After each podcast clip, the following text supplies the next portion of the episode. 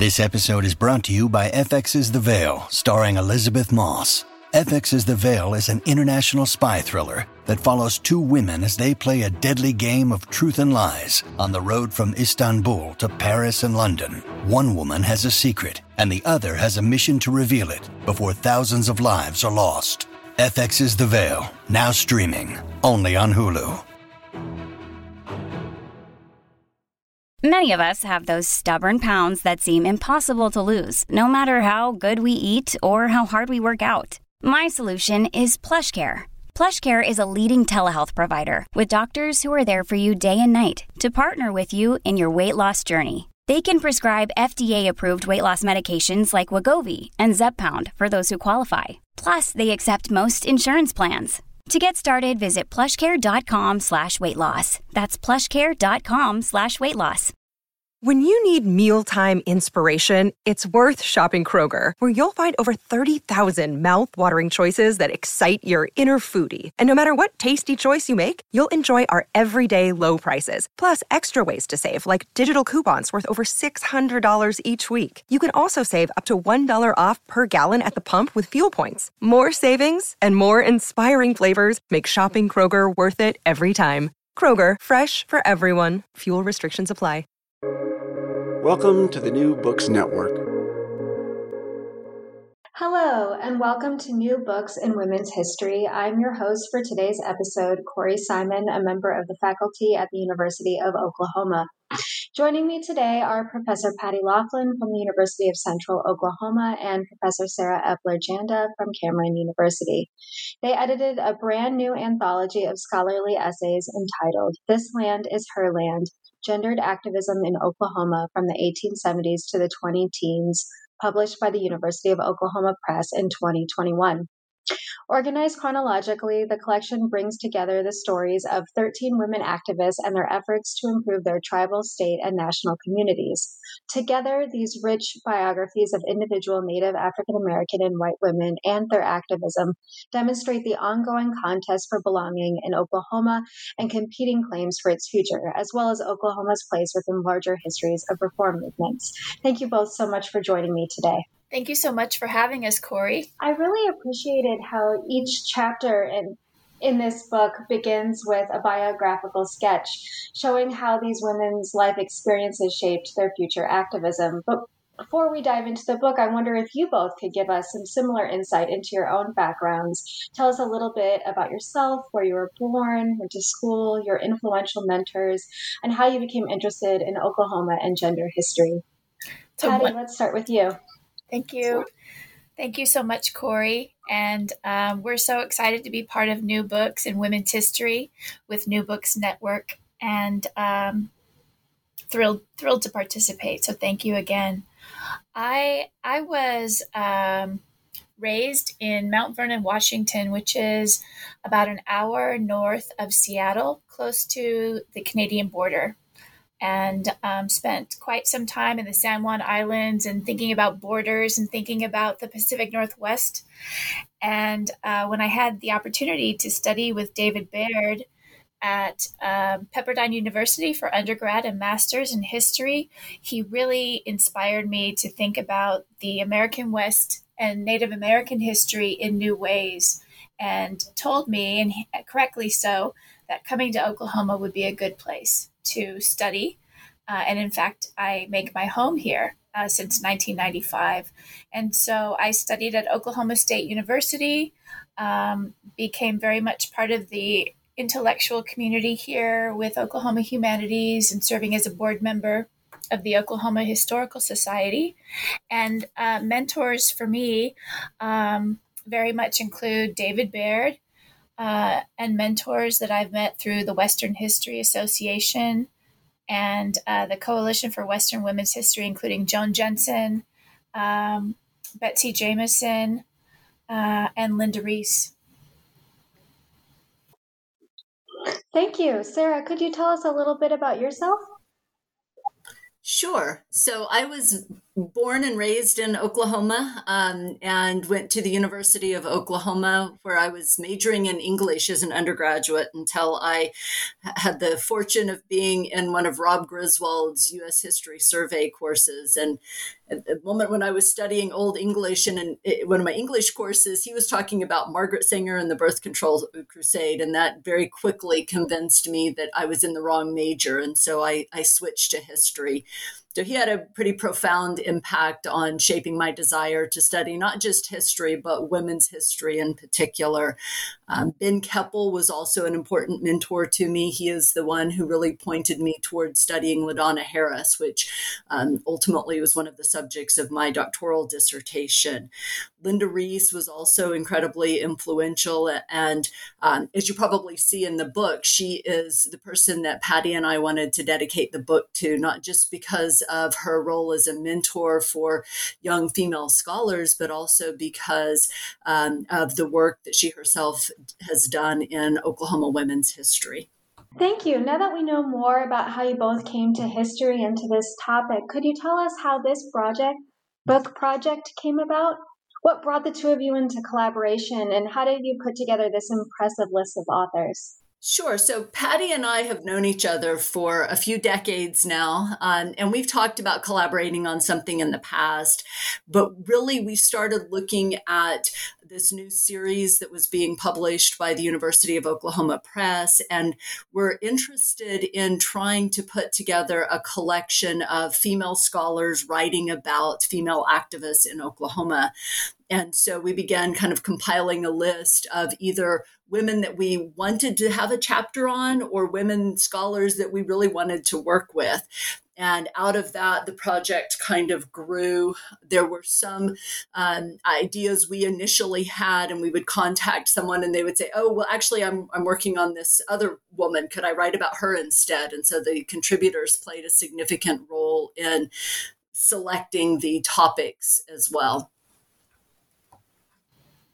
And I would, I would uh, agree with Sarah and just add to that that as the as the uh, project was coming together, we really thank our acquisitions editor Kathleen Kelly uh, for her uh, initial inspiration. And as we were moving through the work together, we had uh, two workshops, one at the Gilcrease Museum in Tulsa and the second workshop at the Oklahoma Historical Society in Oklahoma City, bringing together um, contributors to kind of workshop chapters, discuss work, challenge one another, and build community.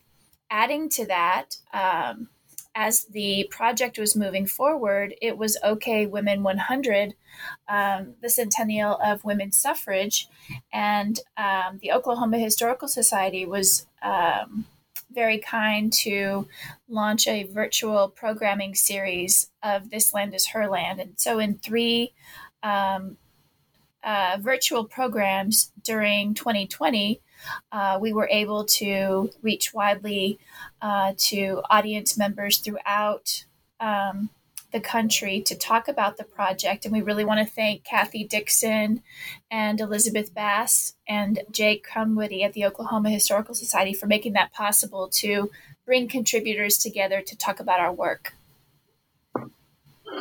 This collection is really an amazing um, collaboration among among scholars and it includes a diverse array of women's experiences and spans a really long chronology beginning in the 1870s and extending into the 20 teens. Part one the fluidity of power examines women's activism in the critical years surrounding statehood. Part two the gendered politics of civil rights looks at the role of gender in oklahoma civil rights movement from the 1920s to the 60s and lastly, part three, contested notions of equality, explores the interplay of gender with other diverse political issues at both state, regional, national levels. Uh, could you walk us through each of these sections and highlight a few of the stories and their authors that appear in them? Sure, we would be happy to. So, in the first part of the book, and the idea of the fluidity of power kind of came to us as we looked at this range of experiences and opportunities women created for themselves, even against the backdrop of intense oppression and exploitation. And so, in this section of the book, we see examples where Native women are able to use resources to become part of um, reform movements movements to use education to further the interest of their uh, tribal nations. And we see women who come into Oklahoma eh, finding opportunities to acquire land, open orphanages, become politically active in perhaps less obvious ways than I think you see in other parts of the country. Kate Barnard's political career is unique in many respects because she sidestepped the issue of suffrage to simply promote uh, the work that she thought was most significant in improving the lives of Oklahomans. Alice Robertson is no one's ideal of a, of a feminist champion, certainly, but she used the opportunity of being an anti suffragist, a vocal anti suffragist, as a springboard for her own role in politics, becoming the second woman to be elected to the US House of Representatives. So it, there's very much this kind of idea of fluidity to the activism and the work of women in this section. And Patty, would you like to add to that?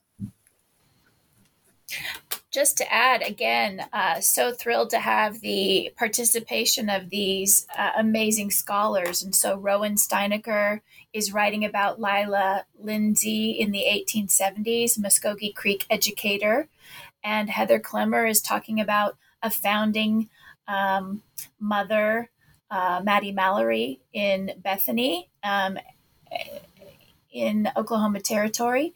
And Amy Scott is talking about Alice Robertson, uh, which connects really nicely to my work um, with Mary Fallin at the close to the end of the book.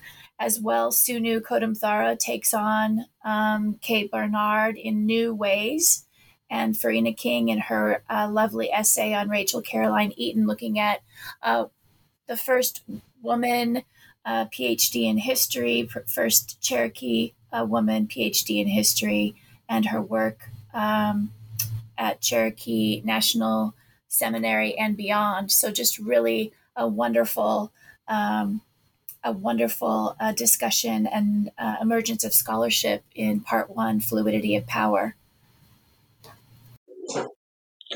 So, part two, the gendered politics of civil rights. I'd love to hear more about uh, that part and how those, um, highlighting a few of those stories as well. Sure. So in part two, you really begin to see the breakdown of this fluidity of power moment, and you see a much more entrenched segregation um, and and loss of power for many women that are examined. And so here, instead of an expansion of power, you see women responding, trying to carve out power. And in the first three chapters, really challenging notions of segregation. Melissa Stuckey's chapter on California M. Taylor is really interesting because she kind of spans really both of these time periods and you see her having an, a range of opportunities in Boley, um, one of the all black towns that was established prior to statehood. So she has these great experiences and, and really kind of creates a sense of um, black womanhood that is quite powerful. But by the end of her life, she's frustrated with the uh, political apathy that she sees and the lack of participation in the NAACP chapter in Boley, for example.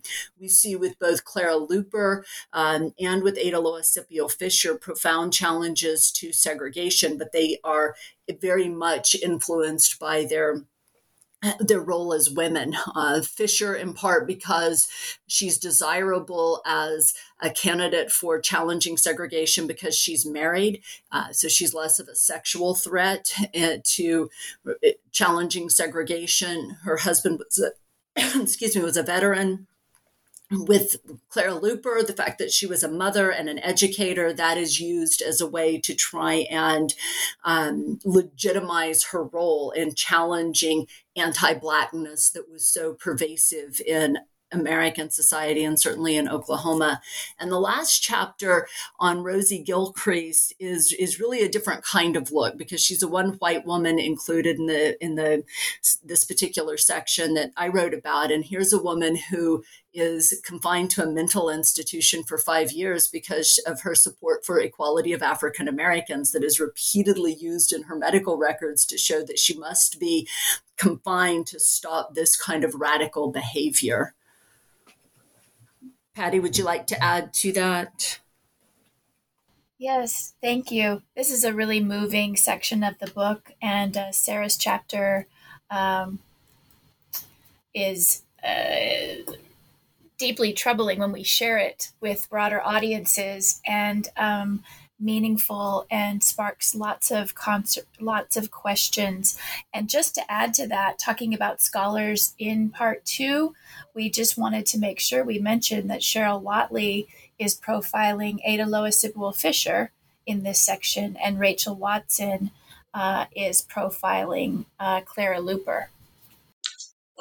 Lastly, part three contested notions of equality uh, explores the interplay of gender with other diverse political issues. Could you walk us through that a little bit more and highlight some of those stories? Sure. So, part of what you see in the last section of the book are all of these contested ideas about what equality for women is, what it should look like, um, the space that women appropriately occupy. And so, in this last section, um, we see an analysis of the effort to restore tribal sovereignty led by Indigenous women. Um, Amanda Cobb, Greetham Cobb, has a great chapter on LaDonna Harris in there as one example. We also see contested notions of the place of LGBTQ women in Oklahoma City with the chapter on Barbara Walrue Cleveland. That, that's quite fascinating to think about this effort to really carve out an equal space for women who were often on the margins of society and often in, in physical danger in many spaces in Oklahoma City. Um, Chelsea Ball's chapter on the Equal Rights Amendment in Oklahoma is quite amazing because in, in this particular instance, she's looking at, I think, a very Oklahoma way of approaching the Equal Rights Amendment. So you get a look at a woman who was a wife of a Baptist minister. She's a devout Baptist woman her whole life and still is today. Um, and how she connected the idea of equal rights for women with the concept of her own religious faith is, is quite interesting and very much fits into some of the complexities of Oklahoma. Um, and then looking at Mary Fallin, I mean, that's been an interesting part of the book, in part because of the connections, her use of maternalist politics to the use of maternalist politics in, in previous generations, but also because many look at Mary Fallin and, and don't necessarily consider her an activist. But but Patty's work, and I'll let her talk uh, about that in a second. Patty's work really kind of takes on this idea of looking at conservative maternalist politics as a political tool, one that that that Mary Fallin successfully used to her advantage. So, Patty, you want to talk a little about that? Yeah, and I go back to thinking about Alice Mary Robertson in the first section of the book and bring it closer uh, to uh, to modern Oklahoma, looking at Mary Fallin. So we know that uh, Mary Robertson was the first woman from Oklahoma elected to the U.S. Congress in 1920, and the second woman elected to Congress from Oklahoma would be Mary Fallin 86 years later. So we're looking several generations later when we look at Mary Fallin. And um, it's also important to remember that Mary Fallin grew up in Tecumseh. She grew up in a Democratic family. Her parents both served as mayor of Tecumseh.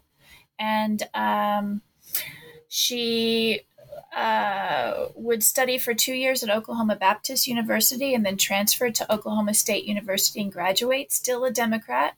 It was only when she uh, moved to Oklahoma City and started to kind of explore and think of the world in new ways that she um, became more politically active and um, as she was examining the political platforms, she decided that she was more aligned with the Republican Party.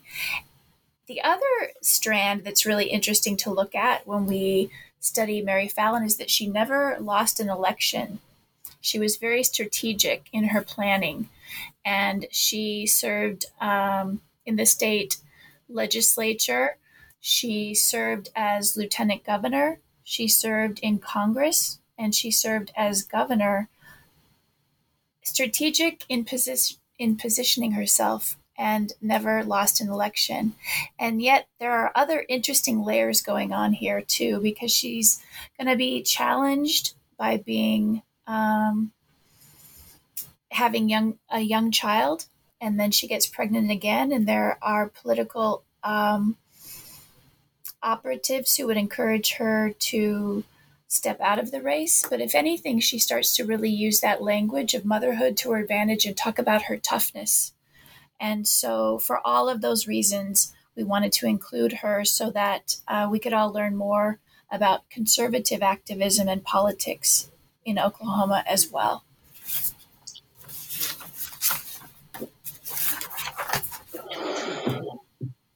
When I started this book, I couldn't put it down. It's it's it's really thrilling to read these stories of these women and who come from so many different backgrounds. It's really essential reading for someone like me who both studies Indian Territory and Oklahoma history and who lives and teaches in Oklahoma. But these women women's stories resonate beyond Oklahoma too, and the each chapter is written very accessibly. I wonder what audiences do you imagine for this book and what you hope your readers will take away from it. Sure. So we hope to write for a general audience and specifically people that are interested in women's political activism and in the history of the West and the history of um, Oklahoma in particular. We think that there's a lot you can take from the experiences of these women. They're quite varied.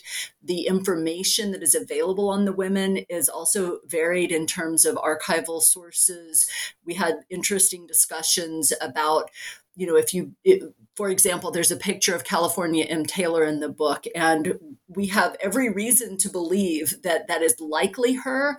Um, but as Melissa Stuckey looked at it, we didn't know for sure, but we we kind of came to a place of concluding it's important to show what she likely looked like, even if we can't say with absolutely absolute certainty that was her. So we really tried to create something that was accessible to general audiences, but as Patty can tell you, we also wrote this with an eye to it being adopted for use in a range of different college classrooms. Absolutely. Uh, working with our own uh, students at the college level in a variety of courses, including Western women's history, Native American history, um, U.S. history, Oklahoma history, they have inspired us to think broadly and to think in new directions. Uh, we've had uh, opportunities to speak um, in virtual settings and face to face settings, and everyone wants to know more. So we hope it, it just really opens up discussions as we look at a variety of different issues um, at the local level, the state level, and, and the national level. But it was very important that important um, to the project to center women's stories and to have women scholars um, throughout the text. And so we're very excited about the the uh, women that are profiled and the scholars, the women scholars who have um, come together for the project. And this is the first book to be published in the Women in the American West series at the University of Oklahoma Press. Can you tell me more about this series and how you became a part of it? And also how this book fits into larger historiographical conversation in conversations in Western history about women, gender, and sexuality. Sure. So um, we first learned about this new series at a coalition of Western women's historians at the WHA. Uh, Renee Laegreid, who's a series editor, announced that she was moving the series to the University of Oklahoma Press. And we met with the acquisitions editor at the time, Kathleen Kelly, and, and bounced ideas off of her. And she was very encouraging of the project in, in its early stages. And so that's how we kind of got involved with it. And there's a, an ongoing debate really over the use of, of biography and where it, it, should be situated within th- this larger study of history. And so I know that one of the things I learned in graduate school was that biography is often bad because you either too closely identify with the subject and you like them too much or you despise them. And so your portrayal of them is, um, is slanted in the other direction. What, what we've seen though in the, in the study of women's history is an understanding understanding of the need to peel back these kinds of layers to better understand the experiences of women. Um, I was at a panel, it's been probably five years ago at the WHA, and there was a discussion of kind of imagining the space of, of African American women in the West and showing images of where we knew that they were, even though we didn't know their full stories. And I thought that was very powerful because it it reinforced the need to delve deeper into tr- teasing out what we can about the experiences of individual women. Um, and so that's certainly part of what what we tried to do in the in the book. Patty, would you like to add to that? I'm just thinking um, one of one of my hopes for the book is that it's going to provide uh, college students and scholars and the broader public with more examples of the uh, activism and women uh, of Oklahoma. And many of them um, are connected to the national stage. And so, in some of our recent conversations with contributors, um, I'm thinking of this notion of her land, and we talk about the title and we talk about our land acknowledgement. But learning from Melissa Stuckey, for example, that uh, in the formation of Boley, Oklahoma, an all black town, um, she said this was literally her land because one of the women she studied who came to Boley um, donated her land to become uh, Boley. And so, an example, an early example of women donating land to form community, in this case, Boley.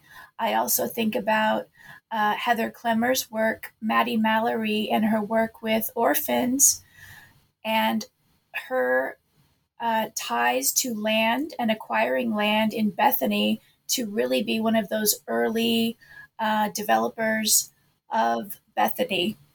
And then I think about Lindsay Churchill's work with Barbara Wabru Cleveland and uh, this independent bookstore uh, for women, for LGBTQ women, called Herland Sister Resources. And so throughout the book, I think about the pivotal moments of women shaping history, of building community, and making connections to broader um, national uh, movements. And now we know their names. If we didn't before, we we surely know their names now. So, as you've already said, there are many broader uh, applications of of these stories beyond Oklahoma. But it does this book does focus on Oklahoma, and you note that there are many things about Oklahoma history that are unique. But each chapter does also emphasize the connections between Oklahoma and these larger regional and national stories. I wonder what this col- collection contributes to our understanding of Oklahoma history, how it shifts it, and how it also positions Oklahoma within these broader histories.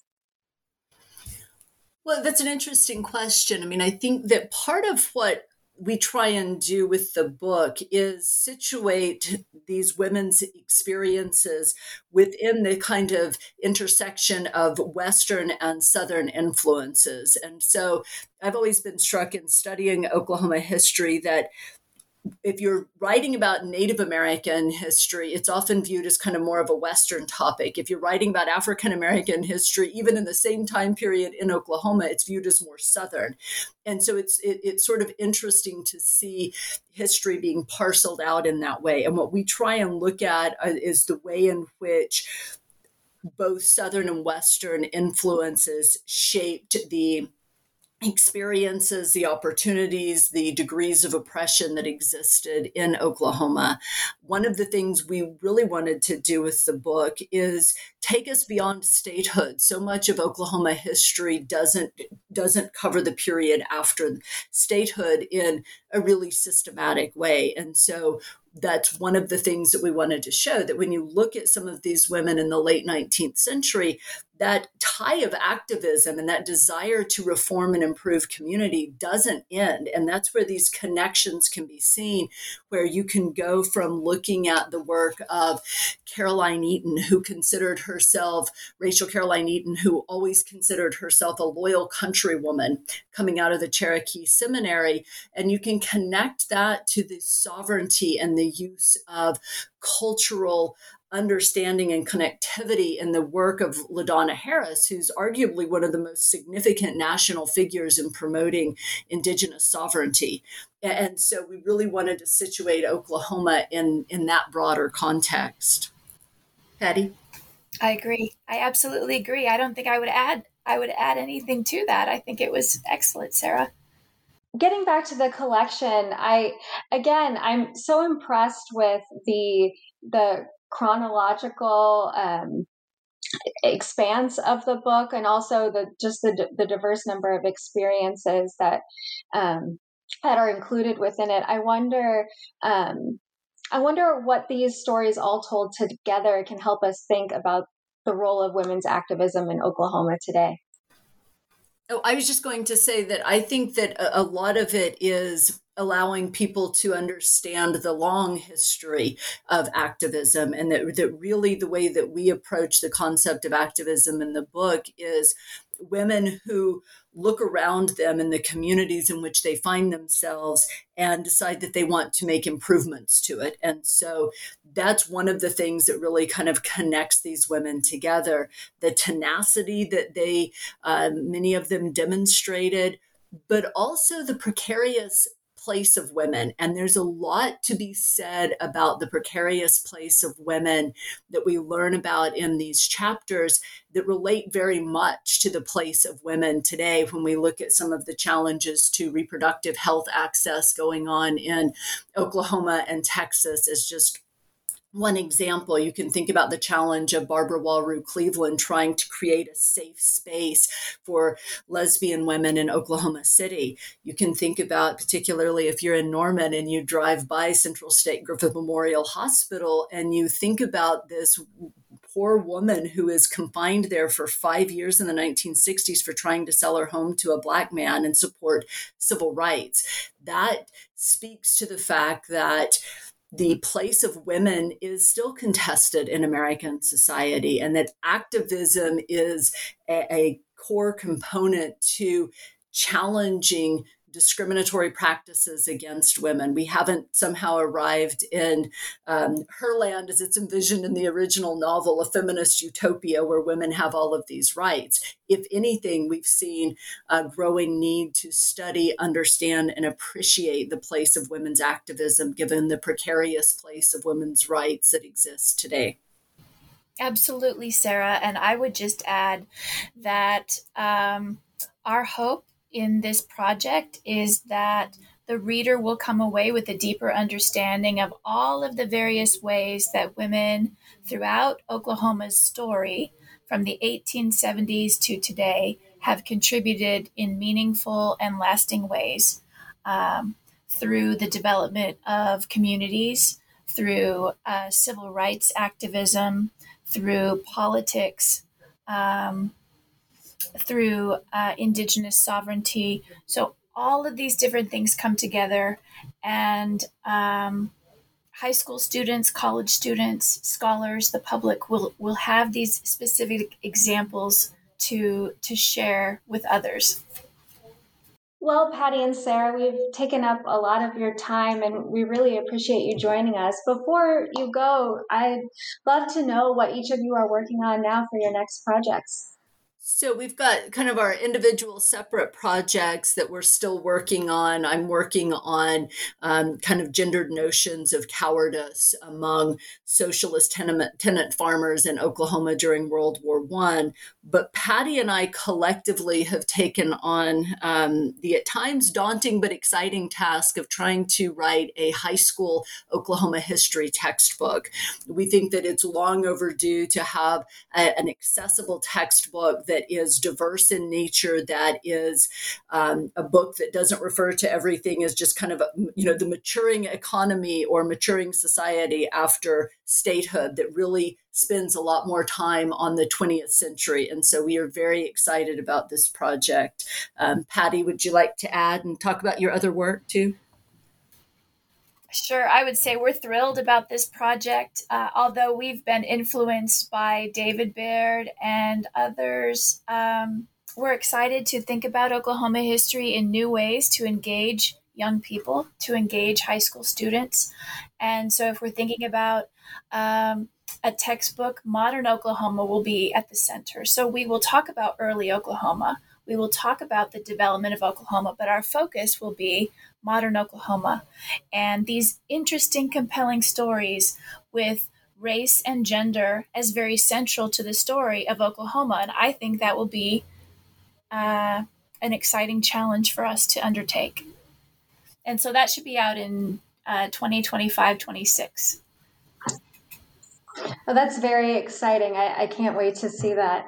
Uh, Sarah and Patty, thank you so much for your time and for sharing your book with us today. The book again is This Land is Her Land Gendered Activism in Oklahoma from the 1870s to the 20 teens, edited by Sarah Eppler Janda and Patty Loughlin, my guests today. It's the first book to be published in the Women in America West series at the University of Oklahoma Press. Again, I'm Corey Simon, and this has been New Books in Women's History.